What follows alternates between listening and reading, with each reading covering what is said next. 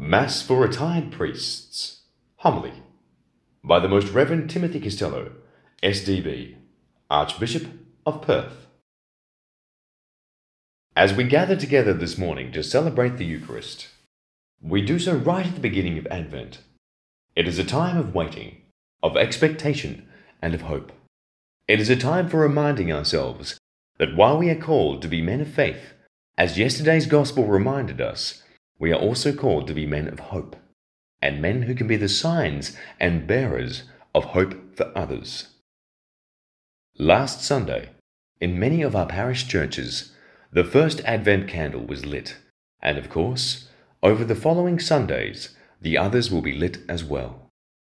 Although we don't notice it in the daytime, in a darkened church, one candle will certainly become a focal point as light begins to spread. But once you have lit all four candles, the light will really begin to dispel the darkness. It occurred to me as I was thinking about today's Mass that the Advent wreath is not a bad symbol of our priesthood. We were ordained to be like candles, burning in people's lives, dispelling the darkness, providing comfort and hope, and helping people to find their way to the Lord. As we celebrate this Mass today, I want to invite you to remember all the ways in which you have been bringers of light into the lives of the people you have served and loved. You have allowed God to work in you and through you, and like Jesus in today's Gospel, you too should be filled with the joy of the Holy Spirit, not embarrassed to recognize what God has done and continues to do for His people through you.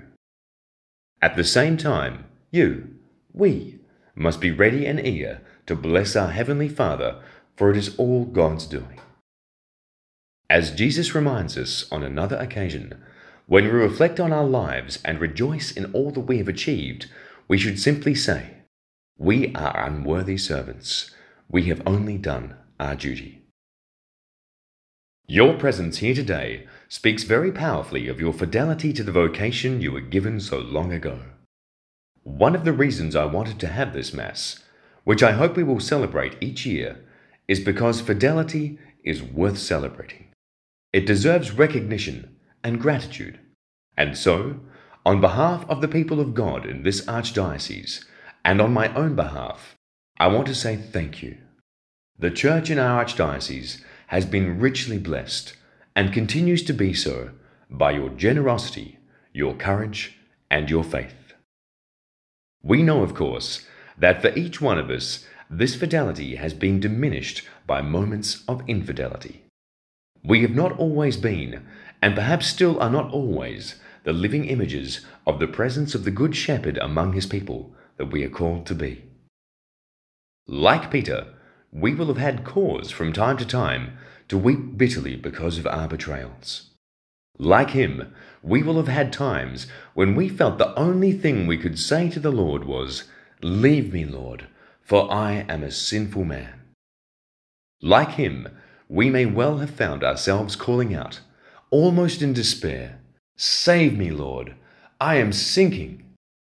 This, as much as the story of our fidelity, is the stuff of our journey as men and as priests.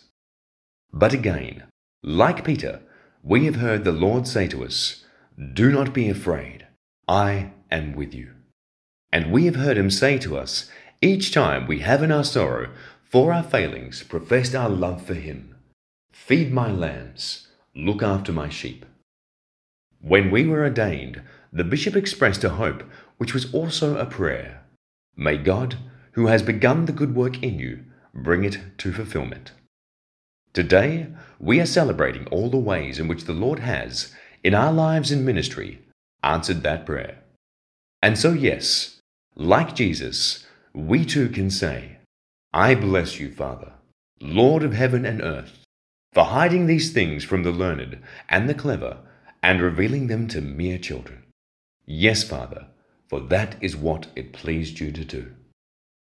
We are those children, chosen by the Lord in our frailty and our limitations, so that through our weakness His strength might be seen, and through our foolishness His wisdom might be revealed. In us, the truth of the words in the second letter to Timothy is confirmed. "We may be unfaithful, But God is always faithful, for he cannot disown his own self.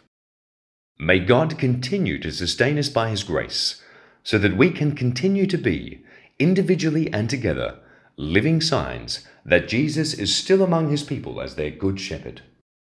May he continue to bring to fulfillment what he began on the day of our ordination.